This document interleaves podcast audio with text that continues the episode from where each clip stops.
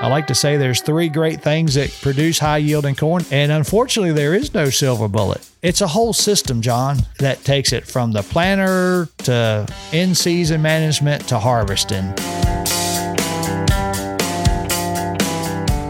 And welcome to Wherever John May Roam, the National Corn Growers Association podcast. This is where leaders, growers, and stakeholders in the corn industry can turn for big picture conversations about the state of the industry and its future. I'm Dusty Weiss, and I'll be introducing your host, Association CEO John Doggett. From the fields of the Corn Belt to the DC Beltway, we're making sure the growers who feed America have a say in the issues that are important to them, with key leaders who are shaping the future of agriculture. The National Corn Yield Contest is an annual tradition that dates back to 1965. And with thousands of entries every year from across the country, earning any recognition in this competition is noteworthy, but winning it four times and regularly setting new yield records? Well, David Hula from Charles City, Virginia is pretty unique in that distinction. In this episode, he'll tell us about his historic family farm, what techniques he uses, and why real sustainability is at the heart of what he does. But if you haven't yet, make sure you're subscribed to this podcast in your favorite app. Also, make sure you follow the NCGA on Twitter at National Corn and sign up for the National Corn Growers Association newsletter at ncga.com.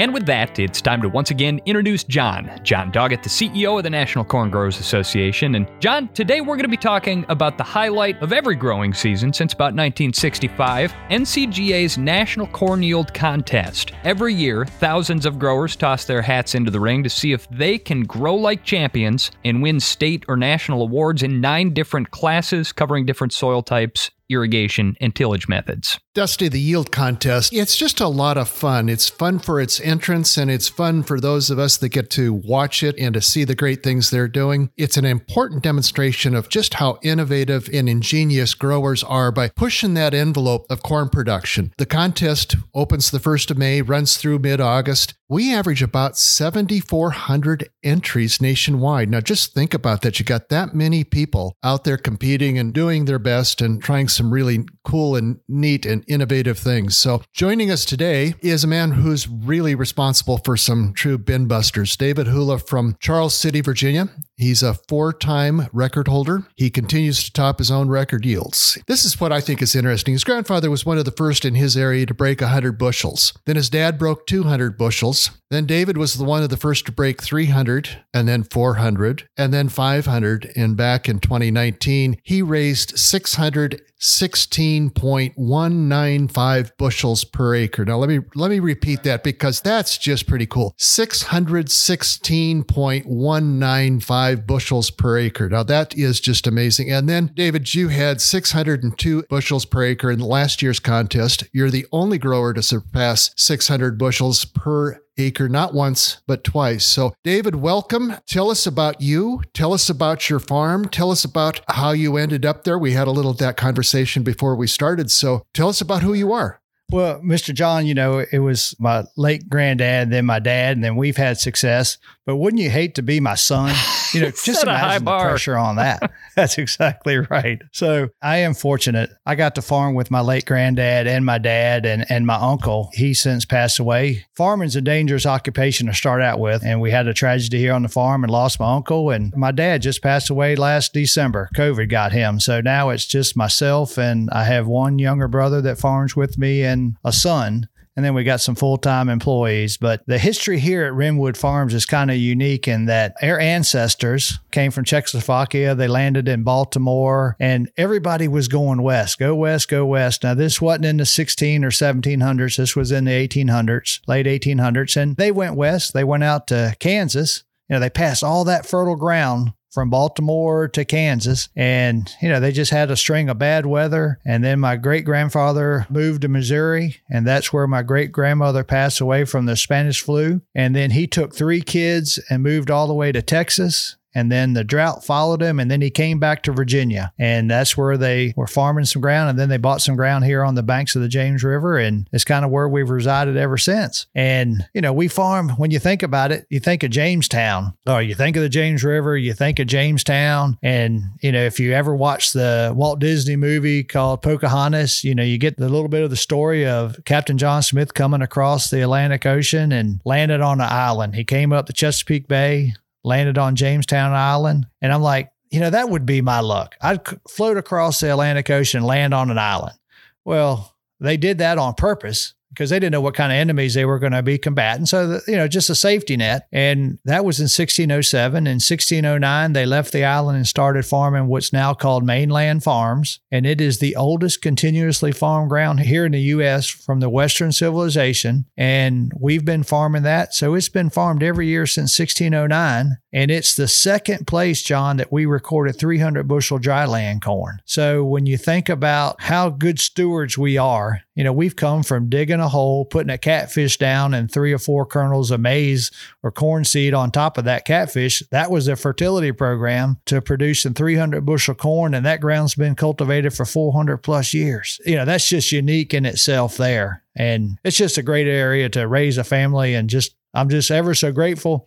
We didn't chase and try to find gold. You know, we were just trying to make a livelihood back then when they came back. You know, when people say corn production isn't sustainable, well, you've been doing it since the European settlers have been doing it since the early 1600s, and the indigenous people did it for hundreds of years before that. So I, I think we got it down, and I, you know, it's still around. So tell us a little bit about. I think you have some unique challenges or opportunities. I'm not sure which they are. Farming near Jamestown, you have some folks that kind of like to come and dig around on your property, don't you? Well, you think about what's happened here in Virginia. You had the Indians and then you had the Revolutionary War, then we had the Civil War, and just all kinds of, you know, maybe some conflicts. And then, you know, of course, we got the, the city folks or the urban sector there. And along the James River, you have the plantation houses. And, you know, some of those were where some Civil War battlefields actually occurred.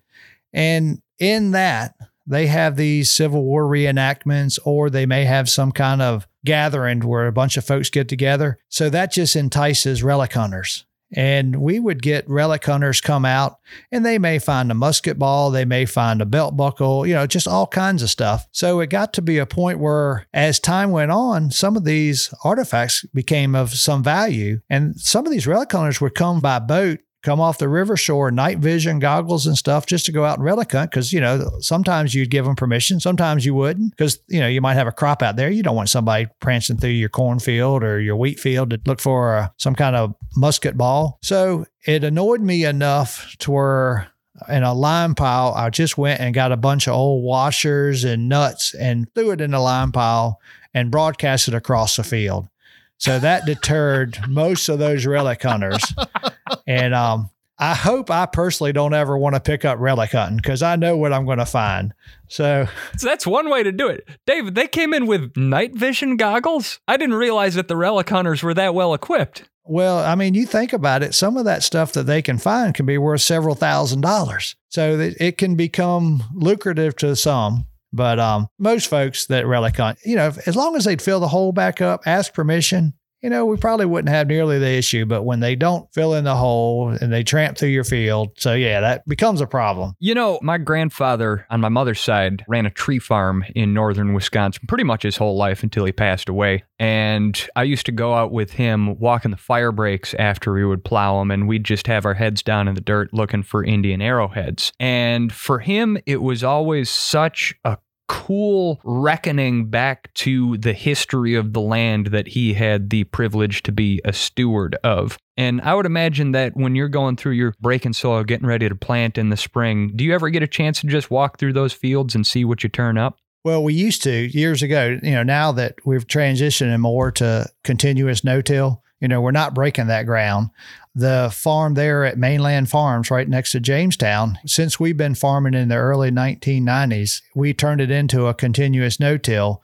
But somebody came out there with like a one or two bottom plow and they figured that this had to be a particular spot to find some Indian artifacts. So they plowed up a section without permission, just went out there, and I'm sure they found some artifacts of some sort. But yeah, you know, we go out there when we were doing some tillage, we'd find some stuff along the river shore on a low tide. We can find some arrowheads and and then just looking at the edges of some of the fields. You know, we have one particular farm called Gospel Spreading Farm. It's got revolutionary forts as well as Civil War forts just in the edges of woods right there. So you think about all that and you know think about where we've come. I mean we're in the, the epic center where all these battles where the country started and then you know freedom continued. So it, it is neat. That has to be just a really interesting component to what you do. So let's talk about what we're going to talk about and the secrets to your success. How have you been able to do what you've been able to do, which is truly amazing. So tell us about how you got started in the contest and what you have done to be so successful. Well, John, I guess it, it, it started back. You know, I remember first of all just riding on the fender. I know nobody rides on a tractor fender planting anymore because we got calves and and all that. But as a kid, I was riding on the tractor fender with my dad, and he was planting corn. And I think that was a time in which I said, Hey, I want a farm. And, you know, we would talk and I'd just see all that and see how detailed he was. So went to North Carolina State, left there, came back to the farm, then left the farm for a little while and started working in the water quality industry for the Chesapeake Bay folks here in Virginia. Because, you know, when you think about we got all this history, but we have ground zero for water quality. You know, the Chesapeake Bay was kind of probably the first watershed that they started cleaning up. And I became a nutrient specialist and covered a large geographic area of Virginia and got to talk with a lot of great growers. There's one in particular named Ronnie Russell, and he was a, a yield contest winner in the state for uh, many years and just had the chance to learn from folks like him and other growers. Came back to the farm, started implementing these things because good Lord gave me one mouth and two ears. So I'm I was a sponge, pitching ideas to my dad and granddad, and they say, yeah, that might work, maybe it might not. So as we would try things, I would just pick and choose. I started networking and creating this group of folks around myself. And, you know, from the fertilizer industry to the seed folks, John Deere equipment folks, Pioneer Seed or Nutrien, you just all kinds of specialists. And then entered the contest, and I think we came in third the first time. And I thought that was pretty good feat. And then we entered again and we came in first, and we got a chance to take a little trip somewhere, my wife and I. And then they sent us to, I think it was the first time they had the actual commodity classic. I think it was in Phoenix, maybe. So we went out there, and it's like, hey, this is awesome. So that was kind of the drive, John. Hey, we got to have a trip all expense paid trip, little vacation. And then we started talking to growers. And that kind of opened up the possibility like, hey, we're in Virginia, but here's guys in the Midwest that are producing 100 plus bushels more than we are. Why can't we do that? So we just started pushing it. And then I don't remember what classic it was, but I was sitting on a bus and the late Francis Childs got on the bus and he sat right across the aisle from me and he called me by name and he introduced himself. And, you know, I, he was like an idol to me. It's like, oh my goodness, here's Francis Childs and we're talking. And he said, David, get over your Eastern mentality of a corn ear. You don't need one big ear. You just need a lot of good medium sized ears. And just with that, it kind of rejuvenated me to where we would try different things and wouldn't have that stereotype of, hey, this is the only way we can do it. So it opened up all these possibilities. And having that ability to talk to growers there at the Classic and just network kind of gave us the drive to continue. And I know those that watch this podcast, everybody wants to know what is that one silver bullet that we do? And unfortunately, there is no silver bullet. I like to say there's three great things that produce high yielding corn. The good Lord bless you. Number two, you got to have Pioneer seed. Number three, you got to have John Deere paint. So, you know, with those, that's easy.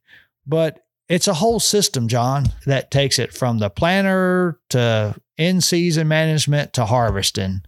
I can talk hours about that, but we sure don't want to bore the audience with all the details. But I know they want to know some of the secrets and tricks of the trade. You know, one of the things I have heard from, I just heard it from you, and I've heard it from other corn yield contest winners. And number one is you don't do it by yourself, you do it by talking to a lot of different people. And it's kind of amazing to me how much information you guys share with one another. I keep hearing that over and over again. The other thing you said was we keep trying new things and you find yourself willing to make mistakes in order to find out what doesn't work, in order to find out what does work. And that kind of mentality of working with others and being willing to change and try new things, that can help you raise a lot of corn. It can also help you in the rest of your life. So I will say that probably the one big difference between myself and a lot of other growers that either participate in the corn contest or just growers in general, I've failed more times than I've had success. I don't mind failing. It's just you want to learn from your mistakes. It's clearly cheaper to learn from somebody else's mistakes than your own, but we do lots and lots of trials. It might be a small strip trial to where I've taken the corn planter, jacked up the closing row, and hand planted seed just to see the differences of how the seed orientation is.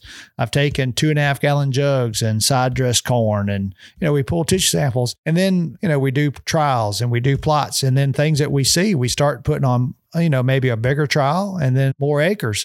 So to get to where we are today has taken decades. I see Randy Dowdy from Georgia, first guy to break 500 bushels, and he sure doesn't mind letting me know that. But he came in from no farming background, but he only sourced out information from successful folks. So he just streamlined all that to where growers like myself, I'm kind of in a routine. You know, we have this preconceived notion, so it's hard to get out of that norm, but we have failed a huge amount but we've learned from those failures. You know, David, I had the chance at Commodity this year to talk to a couple of different yield contest winners, and it made me chuckle a little bit because the systems for keeping track of successes and failures, essentially keeping track of your data and learning from what works and what doesn't, are so different. I talked to one person, and she said, Oh, yeah, I've got just spreadsheets on spreadsheets on spreadsheets. It's as complicated as the IRS over here. And I talked to another fella, and he said, Don't write anything down. It's all up here. So, what's your system for keeping track of the data there? Well, unfortunately, there's some data that we just lose because we forget about where we've done a trial. But the neat thing about the technologies that we have and the planters and then the sprayers and then uh, the harvesting equipment, all that can get downloaded. Not a big guy that likes to use the cloud. I'm not an expert on technologies, but if we can enter the information correctly, either in whatever implement we're driving, whether it's the planter, the strip till machine, because we like to use a soil warrior, or the sprayer, and then when we go to harvesting, you know, that's one way we track. But in all the equipment, uh, we still have a notebook because, regardless, that technology could be there, but something could happen to where we lose that information. So we're writing things down. You know, we split the planter up. So I might be making a pass like we're planting corn today, and half the planter's got one hybrid, the other half's got another hybrid. We're also doing trials with different in furrow and how it impacts each one of those hybrids. So we write down, but then we also use some of the current technologies available to us. So, David, let's step back just a little bit because obviously we know what the corn yield contest is, and, and a lot of people do. But tell us about the corn yield contest. Is it 100 acres, 1,000 acres, half an acre? What do you do? How do you enter? All of those things. Kind of yeah. walk us through some of that. Oh. Well, in fact, John, we've we've already planted two areas that we are anticipating to have be part of the National Corn Growers Association yield contest. So First of all, it's got to be a minimum of 10 acres contiguously of one corn hybrid. And a lot of times if you've had success or you have a good relationship with your seed provider, you know, they may either discount it or give you some seed to put into the plot. So that's one way to save some money, particularly in the cost area. Say, hey, I'm going to push some corn about throwing me a few bags of seed. And then we try to hedge your bets. We don't ever know if it's going to be a good sunny year or a cloudy year. So we don't know what population to plant. But, you know, you got to have 10 acres of a continuous one hybrid. And then when it comes time to send in the entry form, we go online. You know, all this has been streamlined, makes it so much easier. I remember it used to be to where you actually had to pick the field, pick the hybrid before you entered. Nowadays, all you have to do is pick the particular hybrid. So it's giving you a little bit more flexibility, but if it's irrigated, you know it's going to be in that particular field. So we send in the entry form. They ask uh, hybrid information, planting information, seeding information, some equipment information, some fertility, and then also just some basic agronomic information herbicides, fungicides, insecticides, and fertilizer. And then, you know, after you've got that submitted, they send you a nice letter or email to say, hey, your, your entry's been submitted. And then just prior to harvest, you have to also designate certain folks to be supervisors. Because the neat thing about the National Corn Contest is that, you know, there are folks that are either certified or have credentials to verify that that yield is actually occurring. And, you know, with that in mind, you know, to me, it gives it comfort. And, you know, we've had great success. We've had a lot of folks from the National Corn Growers Association come in, whether they come from the home office or they come from other states or DC, they come down and they observe it. But you have these supervisors that are out there watching you harvest. So the neat thing about the harvest is, is you go out there, you have to harvest at least one and a quarter acres. So out of that 10 acres are not a huge amount of it, but based on your header height width, we just run an eight row head. So we'll pick eight rows in this plot. And then when we get to the end of the area that we're going to stop, they measure it. And if we have not harvested at least an acre and a quarter out of that, then we have to skip three header widths. So we're skipping 24 rows and then we harvest again. And we keep doing that until we at least get an acre and a quarter to where we can put in the truck and then take to the certified scales and all the testing done. But the supervisors, you know, they go in, they look in the back of the truck, make sure the truck's empty. They look in the grain tank, make sure the grain tank's empty. And I remember years ago, one of the fellows that came and supervised, his name was Paul. Can't remember his last name, but he's like, Hey, Dave, go ahead and swing the auger out and turn the unload auger on.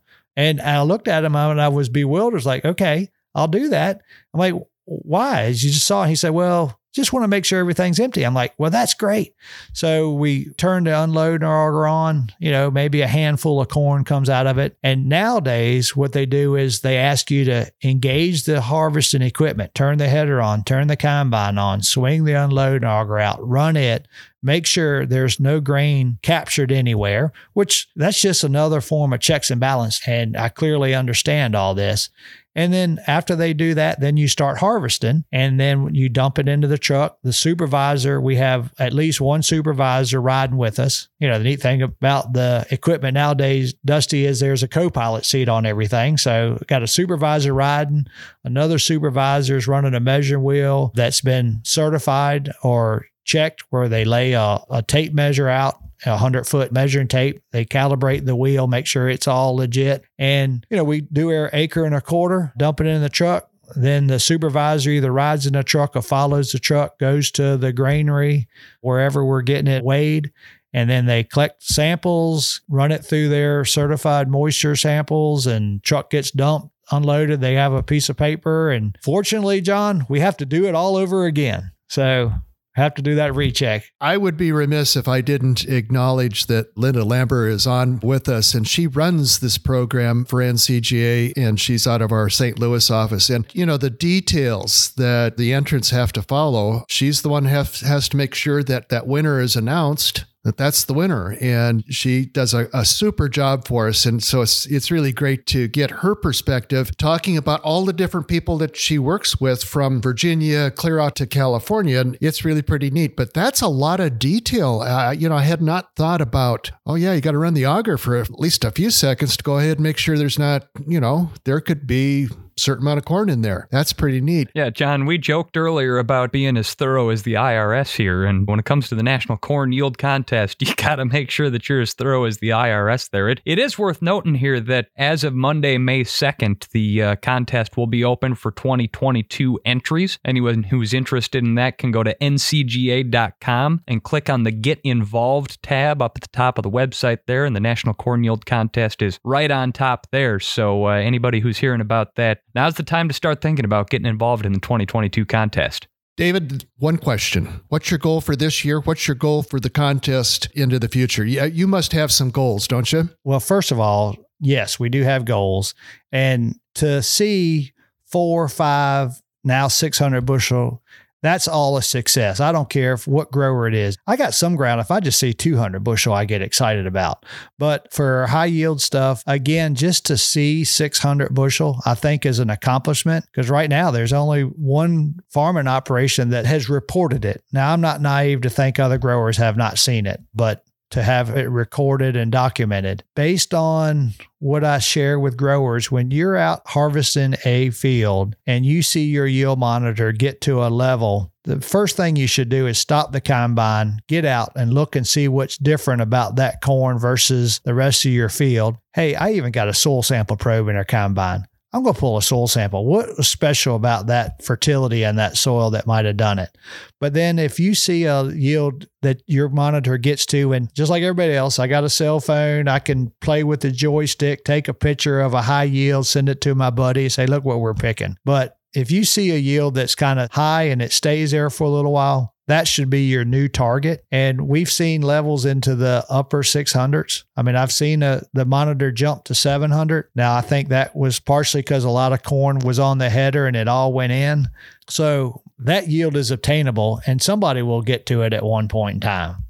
David, you're on the James River. You're close to the Chesapeake Bay. Everything that flows off your farm flows into the bay. I paddle a kayak a lot, and you know, the bay is important. It's a really big thing out here on the East Coast. And there's a lot of people that will point to people like you and say, oh, you're just dumping all that fertilizer on that corn and just so you can win a contest. And what are you doing with the rest of your ground? So, what do you say to those folks? And what do you say to folks that are saying, you know, you're just in it for one or two years? I think you've proven that you have a bit of a longer view, but talk about your sustainability, not only your environmental sustainability, but your family sustainability, your community sustainability when you farm right on one of the most important watersheds in the country? Well, it's important to me because I remember as a kid, I'm just under 60 years old. And when myself and my two younger brothers were annoying my mom, she'd just say, Y'all go outside, go swim in the river.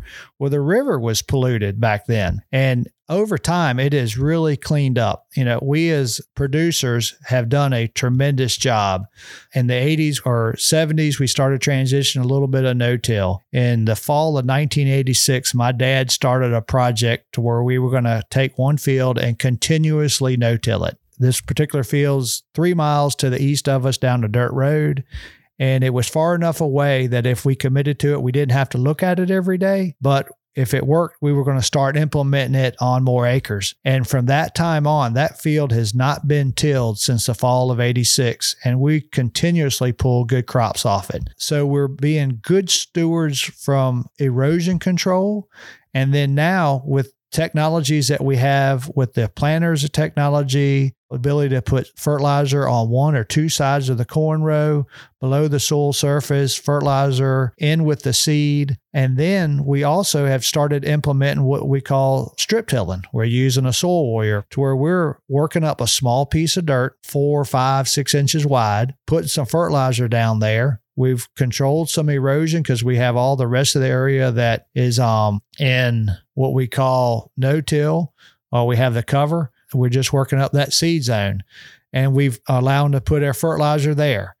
Then we are even more efficient to where we're making multiple applications of nitrogen you know, we have equipment to put fertilizer right beside the corn row. We do that at specific times in the season. And then in our irrigation environments, you know, we use irrigation as a tool. We'll fertigate and we look at what our yield goal is. We understand what nutrient requirements that we have for that. And then we just make applications accordingly. So when we think about sustainability, I need to protect my soil I don't want to pollute the environment and I want to have something to pass on to my son and for him to continue on because you know I'm the third generation here and a fourth generation here in Virginia, but the third on this farm. I got my son Craig is a fourth. I got a grandson. Hopefully, he may want to farm one day. So the only way we can do that is protect our soil, protect our environment, and we have to make it profitable. So all these things work hand in hand. Because the neatest thing about when you think about this term, sustainable, and sometimes I feel like it might be overused, but environmentalists as well as good agronomic practices that we as producers they go hand in hand and they are usually very economical. So we focus on return on investment.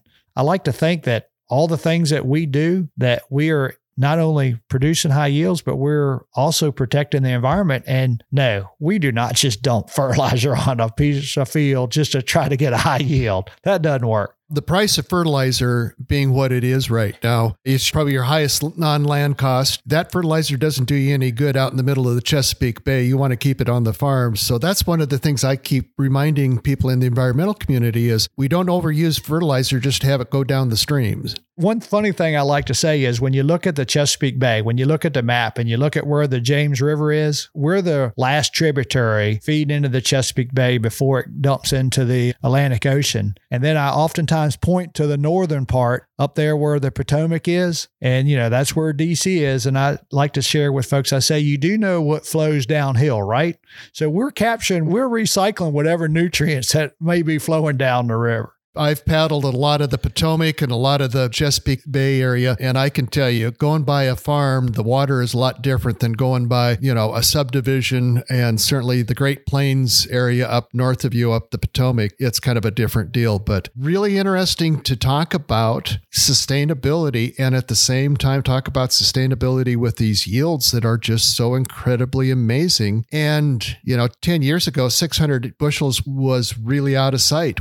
What do you think it's going to be another 10 years, David? Got any projections? Well, I remember, you know, the late Francis Childs, he was 400 and some bushels. And then Randy Dowdy went to 500. And Steve Albrecht, the late Steve Albrecht from Hart, Texas, you know, he was up into that 400 bushel range as well.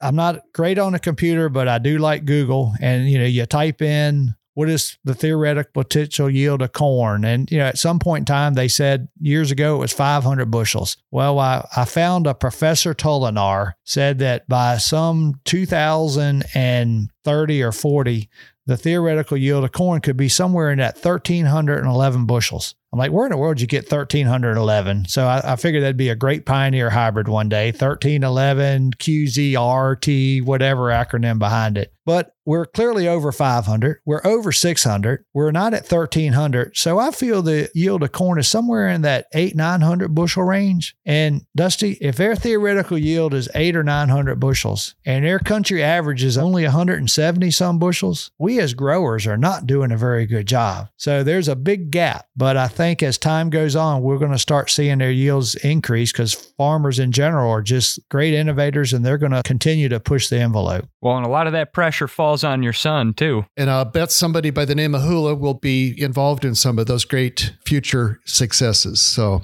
thank you, David, for sharing your story about how you are so productive on your corn farm and what it looks like in a part of the country where people don't naturally assume that you're raising corn. So that's really pretty neat. I want to close by thanking the contest premier sponsors, BASF, Corteva, and John Deere, the 18 seed companies that cover membership and entry fees for the contest, and our outstanding network of yield supervisors who keep the contest going year after year.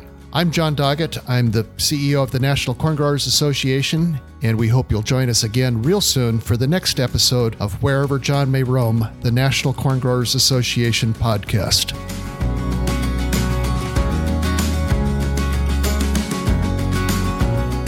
That is going to wrap up this edition of Wherever John May Roam, the National Corn Growers Association podcast. New episodes arrive monthly, so make sure to subscribe in your favorite app and join us again soon. Visit ncga.com to learn more or sign up for the association's email newsletter. Wherever John May Roam is brought to you by the National Corn Growers Association, with editing and production oversight by Larry Kilgore III, and it's produced by Podcamp Media. Branded podcast production for businesses, podcampmedia.com. For the National Corn Growers Association, thanks for listening. I'm Dusty Weiss.